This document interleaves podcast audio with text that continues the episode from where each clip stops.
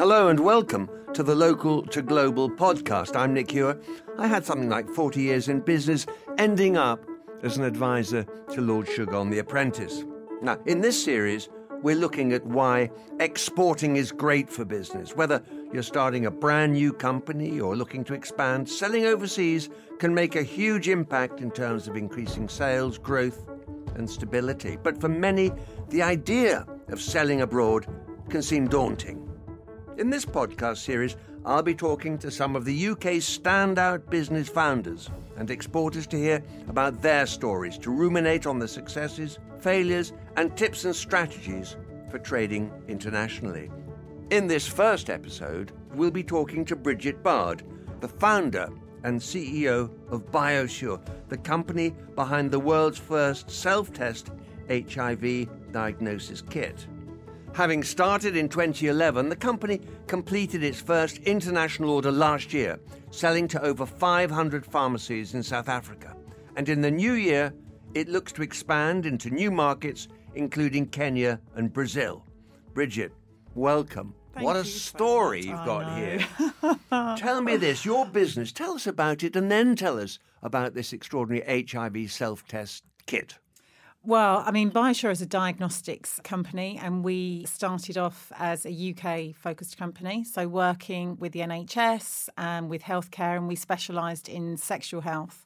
So, through the organisations that we work with, including um, National AIDS Trust and Terence Higgins Trust, we were part of the lobbying group to change the legislation around HIV self testing.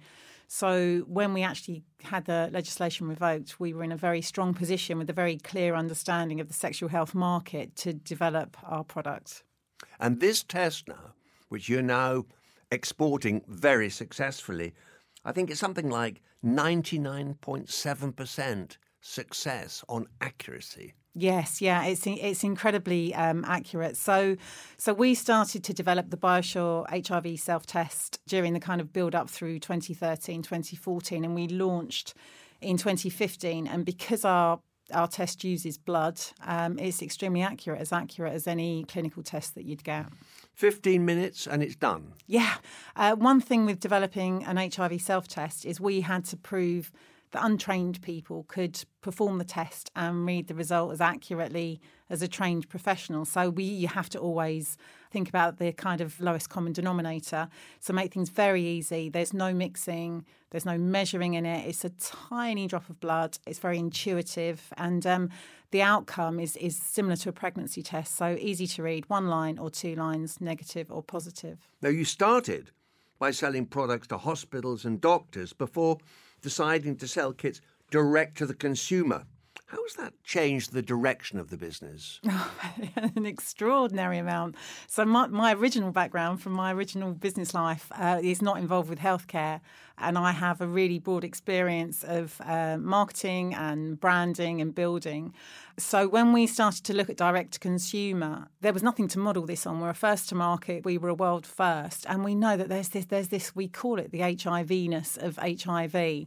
Um, so we had that to contend with as well, and we, we've just really built ourselves forward. It's a very different market to healthcare. Very, very different.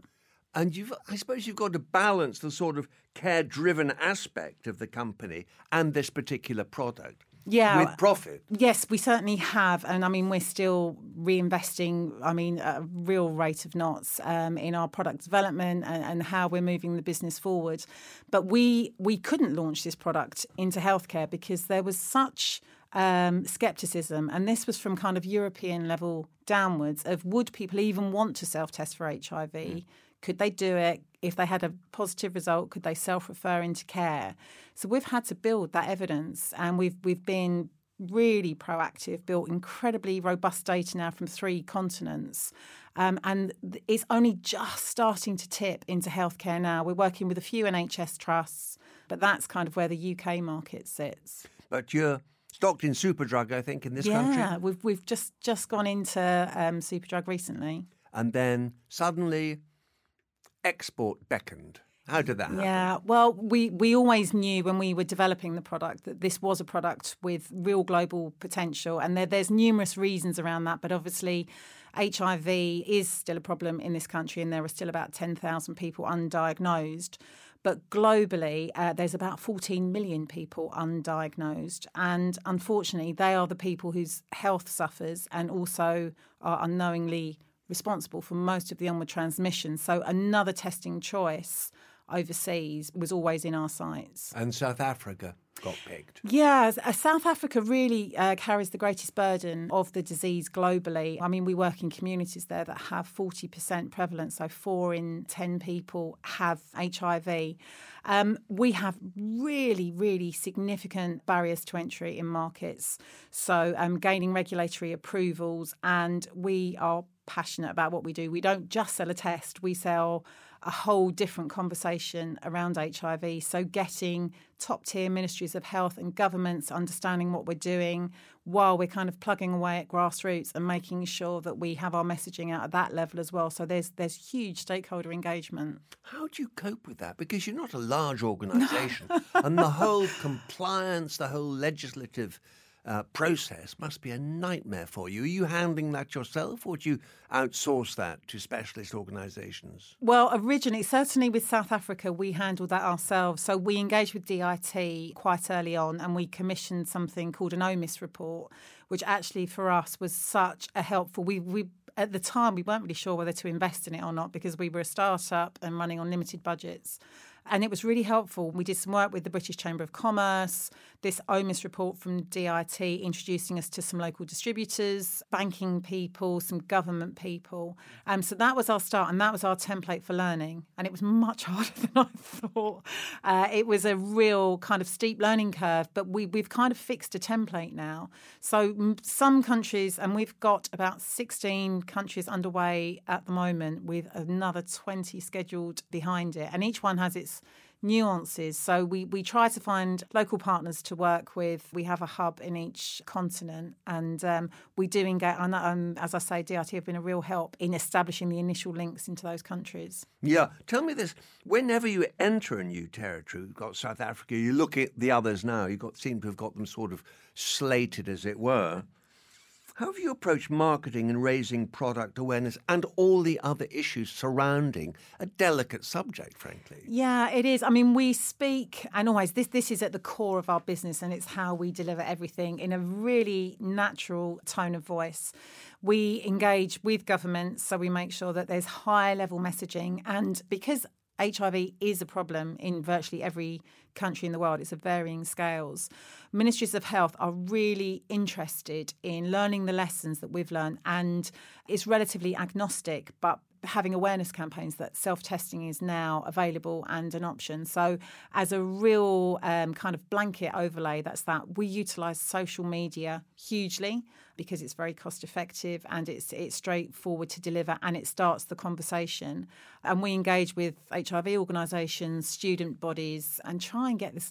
We called it building kind of the Biosure army of HIV warriors, and it honestly is what we're doing. Because you were working with a lot of universities, I think, in South Africa. Yeah, we've had two core universities that we've worked with. So uh, UKZN in KwaZulu Natal and in Stellenbosch, where we've managed to do some kind of really good market research, um, help develop some campaigns, understand the messaging, because there's localized cultures always, and we have to you know, we're, we're fairly um, one of most of our campaigns in the UK and in Europe run around prick, suck, poke because you prick your finger, suck up the blood, poke it in the pot. Mm.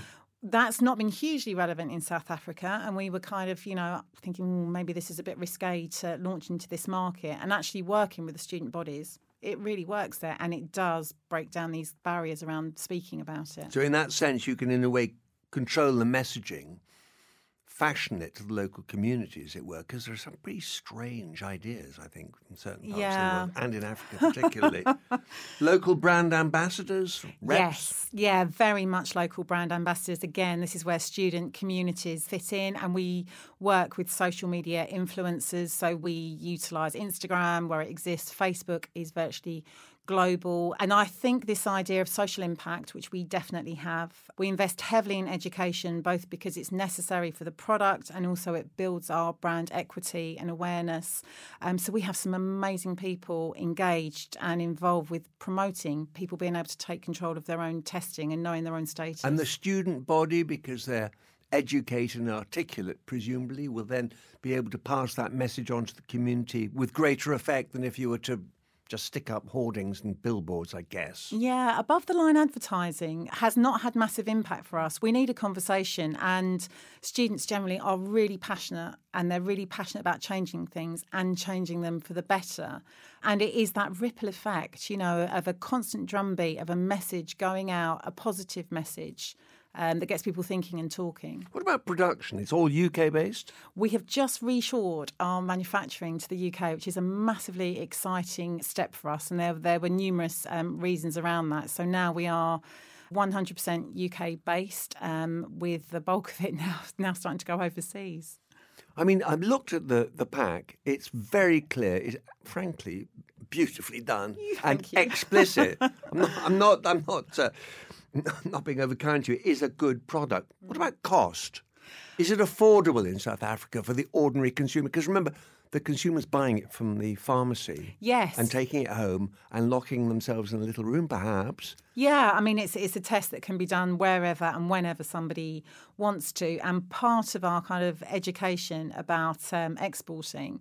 So, you know, we, have learned some lessons in Africa. We're now launching into Brazil, where, goodness me, the taxation system is just Brilliant. unbelievable. So, getting an affordable product to the consumer at the end of the line is quite tricky with taxation with people having various margins in the middle of it, obviously riding, uh, and we hedge on currency to you know, to try and uh, mitigate as much risk. It's interesting in today's market, um, watching currency fluctuations. Well, you've got to be paid and you've got to keep an eye on the Treasury. We yeah. absolutely have. Even repatriation of funds is a consideration. So you get paid in a territory, can you actually get the money out of um, the country and back?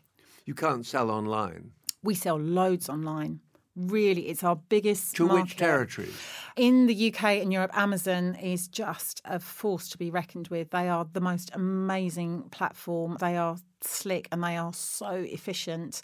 We have owned e-commerce in all territories which varies in kind of most of it dep- depends upon local logistics and how easy that is. So in kenya it's quite straightforward to do that. In nairobi but going outside of that into rural kind of destinations isn't really possible. But South Africa has a platform called Takealot, which is the local kind of Amazon. We sell on there. Uh, pharmacies sell online. So, and I think the discreet nature of this lends itself um, quite well to. Well, I think that's the point because in Europe, you know, people buying, you know, online and paying a reasonable amount of money for it could just as easily go into their local clinic and uh, and have a test for free. Mm. So in a sense, this is a sort of a self assurance issue and if it mm. turns out positive, then they go to the clinic. Is that is that point? Yes, no, absolutely, and that's that's a global testing algorithm. So an HIV, a first HIV positive test is always confirmed by a different technology. So even in a hospital, you would be retested. Um, we never say that you should self-test. It's another testing option, and in most countries, there is free HIV tests are available through healthcare. But people, uh, sometimes there's geographical challenges um, to people getting to clinics. Even in the UK, you have to have time off work, you have to get there. So the cost of a test sometimes outweighs actually what it costs you in, in time sure to get somewhere. And this is um this this belongs to you. And the test is private. That's yeah. I think the key. Tell me this. It's not been running that long, and now suddenly, now suddenly, it's half your, uh, almost half your uh, sales. How are you dealing with this from a management point of view and a production and cost point of view? Well, obviously, as and we are fully moving into kind of scale mode now, we are permanently investing in um, you know new equipment and new machinery. We're building our team, and I have to say, as probably most people know, recruiting is tricky. I mean, we we attract incredible caliber staff. Um, but it just takes time, doesn't it? All these things which you don't always have. But reinvestment is certainly where we we are for the next couple of years. But when you start, you know, selling. Uh, abroad, and my word, is it something like forty percent of your turnover now is is export? Yeah, and, and I, actually that's the beginning, isn't it? it? It really is. I think we will be seeing towards eighty percent within the next uh, twelve to eighteen months. A Couple of questions, really. Selling abroad, and you've sort of touched on it different currencies. Mm. How much of a headache is that for you? I guess that when you're selling online, it's not a problem in a sense because in comes the money anyway. Mm. But when you're selling into farmers through distributors, presumably? Uh, yes, in some countries it is through distributors. So we do try and hedge as much as possible. So we forecast. I mean, the, the markets are moving so quickly at the moment. Looking at Europe, I mean, the euro's been relatively static. When you're looking at South Africa with the rand, in 18 months we've seen a fluctuation between 16 rand to the pound and 21. So you Yeah. know, a third of the shift. So keeping some reserves and and being smart about you know how you hedge and when you move money is, is a consideration. And these movements, these fluctuations in currency, of course, can happen overnight. It's a Oh, bit of a can. nightmare. Yeah, a they nightmare. can. But you presumably uh, get paid before you ship?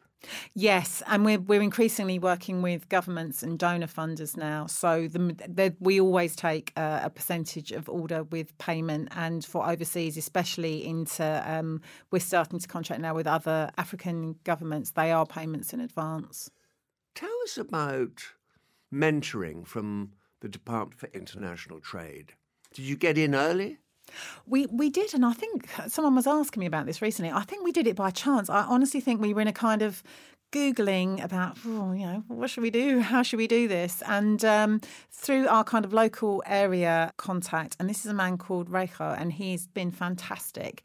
We've kind of tapped into this global network, I guess, and some countries are better than others. For us, the countries that have DIT life sciences departments are really our strongest. So again, in Brazil, they've been really helpful and we, we talk to them a lot. They're aware of what's going on with our business and where we are in our kind of journey.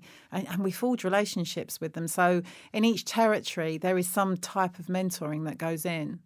You surprised me when we were having a little chat beforehand about the the surge in HIV infection Well, in Europe.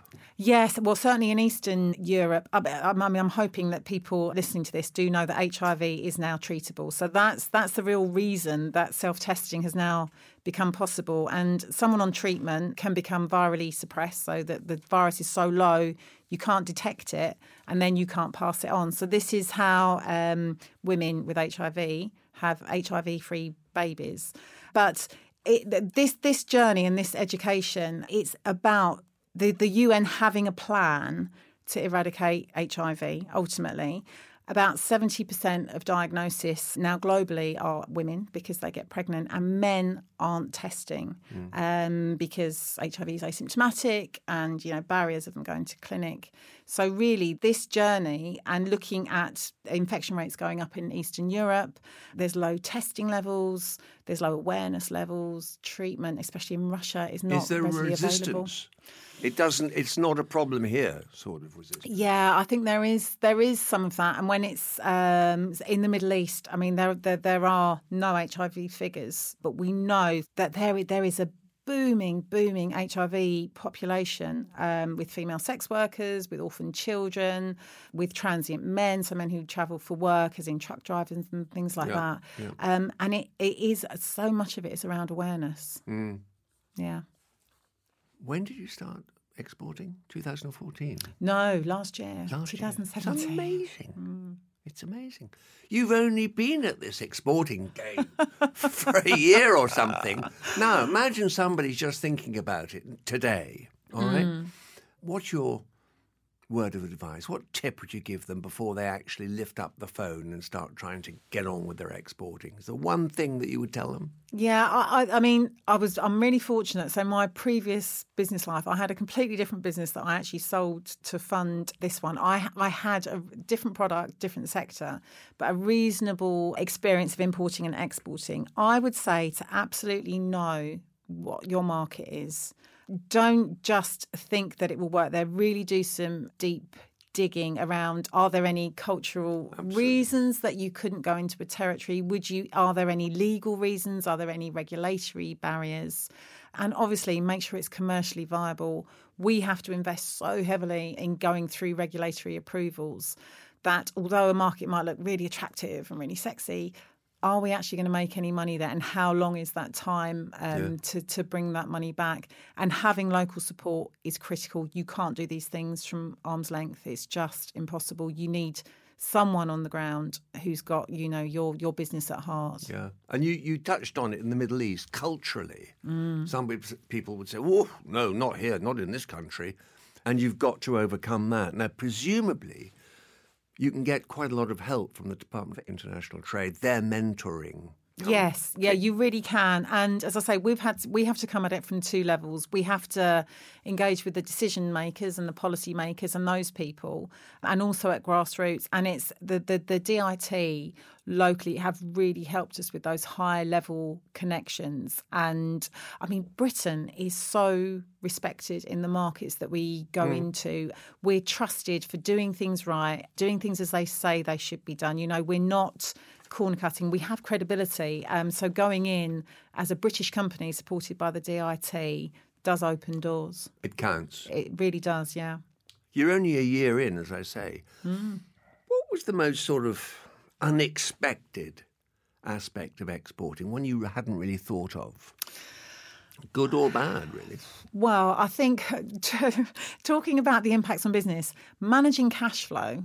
So, you know, you have your projections, you have your cash flows, you think, right, you know, we're four weeks on the water, we're four weeks through the system, maybe we're a couple of weeks in before we start get funds rolling that is something that um, you definitely have to give yourself a very significant headspace on. So always make sure you're not going to run out of money. That's the biggest thing. Um, as I say, repatriating funds, bringing money back from South Africa sometimes takes us four or five months. Oh, really? Um, to get through. So, and we, when you look at it on paper, it absolutely shouldn't happen that way. It's really straightforward. But actually, once you need to get a certificate from a bank, which takes six weeks, mm. and then they've gone on holiday, and you know things don't run to um, always overseas run to kind of the timescales that we'd we'd think. You can get squeezed quite badly. Yeah, quite badly. Now, South Africa, 500 pharmacies, more to come, and you're looking at other countries.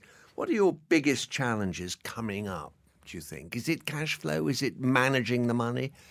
Production? Um, yeah, I, I, think it's probably we're, we are really in a, a rapid um, kind of scale. Cash flow always, um, and anyone who speaks to me about business, cash is king. Never ever leave yourself exposed where you are going to run out of money, even if it means, you know, just holding back the timeline slightly or making sure that you have got investors or access to funds when they're there the, the scaling of the team and making sure um, I'm absolutely paranoid about brand values and brand equity. So managing that, managing our comms, managing our marketing is also another. Um, as as we as we're expanding, making sure that that is managed in the way that we need it to be managed is also another challenge. I've heard that you know, a lot of companies think, oh, no, risk of failure. Oh, no, I don't want to get involved in that. I could lose an arm and a leg. What do you say to those people? Oh, I think anyone who starts their own business is never that risk averse, really. Um, it is doing your homework, I think. I mean, we're fairly structured now in how we've developed our kind of standard operating procedure of moving into an overseas territory for us knowing the regulatory landscape is critical understanding if you have any competitors what they're doing making sure so we do a lot of our benchmarking and market evaluations based on condoms and pregnancy tests because we can't do it against the self test. There are no others there. Mm-hmm. Um, and obviously, you know, don't throw all your, of your chickens into uh, one basket, but there is so much potential in overseas. So to dip your toe in and not overestimate everything, and, and as I say, not not maybe launch into it, but the, the world is out there and, and is super interested in British business. I know. But you are an entrepreneur and you haven't got a nerve in your body, I don't think, quite frankly, talking to you. So what's the best thing about exporting? It's the potential. It's the it's the, the joy of the thing. It's the chase. Oh, I have to say I absolutely. I love it and i i am so completely privileged to to work in the field that we work in. I mean we've just been up for an award at buckingham palace at pitch at palace which talk about nerve wracking mm. uh, presenting at buckingham palace in front of hundreds of kind of you know leaders was amazing. But we we can only do that because we have the experience and we we have the scope and deliver for us delivering our message into overseas markets. And yeah, it's it's kind of a bit addictive, really. Have you got, have you protected your product? From IP, IP and, oh yeah, no, yeah. we uh, we have uh, a really really strong board at our company with the most wonderful chairman, Sir Nigel Knowles, who was actually former chairman of DLA Piper, who's mm. now DWF. But they offer massive advice, and yeah, that's one thing that we are very good on. You've got to hold on to that IP. Absolutely, absolutely. And it's we are we're looking at the Asian market starting from 2020, and I have to say I have some fears. Uh, you know, we're we're not strong enough yet to move into that space with counterfeiting and things like that. Are you pointing the finger at China? Ah, no, as if as if I would. But the, the, further removed we come from from the things we know. I mean, yeah. one of the things in South Africa, which professes to be a regulated market, is it's an absolute free for all. So yeah. our product's incredibly difficult to counterfeit because it is so niche. But other products are there claiming things. It's that a big market awful. in this product. Big, big market. Multiple, multiple millions yeah. of tests globally. And also, it's a multi-person test. Yeah. They don't just do it once. No. Anyone who has a risk event, so that's normally having unprotected sex, um, it's recommended that you test every three months. And there's a real development in treatments now. So it's called PrEP, and it's a tablet that you take before you have sex. So it can stop you contracting HIV. Um, yeah, it's, it's really phenomenal. And it's being used a lot on dis- discordant couples in um, South Africa. So where one partner is HIV positive and one is negative. But again, you have to test every three months. So as that's expanding, and our test, um, because it's a blood based test, does give a true positive or a true negative with people that are on treatment. No, I got it. So just let's sort of round up a bit the importance of mentoring. I know that you're in business beforehand in a very different sort of business. And then you came into this testing business, and up pop BioSure HIV testing. Mm. You know, it's the one thing that you wish you'd known before you started the exporting thing. And to what extent, be honest, to what extent did the, the mentoring from the Department for International Trade play? Well, if if I'd have known how difficult the whole business would have been, I'm not actually sure I would have done it. I possibly would, but it, it, has been extraordinarily difficult, not from an exporting perspective necessarily, from a being first at everything that we do. We move forward with confidence anyway, because we are world experts in what we do with a world class product. And I think having the confidence of having the DIT and local teams who know local things has really helped. We we need PR in in countries where we launch. And again, doing that at arm's length is incredibly difficult, mm. whereas we get support with DIT for broadcasting that message. So I think things that I didn't know is how difficult it would be. Things that I did know is how uh, through through DIT um, help about how how banking systems and taxation systems and import and networking with local distributors. That's been the thing that has enabled us to go into those markets or helped us to. Yeah. So you've got a massive world market, you've got a great product, you're getting help from the Department for International Trade. And I guess the biggest problem is changing people's minds in those countries mm. to accept that this is the smart thing to do and there should be no resistance to it. And once you've done that, you know, there'll be no stopping you. well, I very much hope not. It is changing how people think and talk about HIV and letting them know that there's another choice, mm. take control, and how important it is to know your status, self testing or otherwise. And that's the message that we're driving. People have a choice and they can choose this. Brigette, it's been a real pleasure.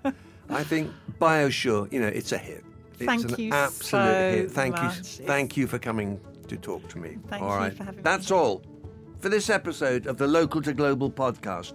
To start your own exporting journey, visit great.gov.uk. Until next time, from me, Nick Hewer, it's goodbye.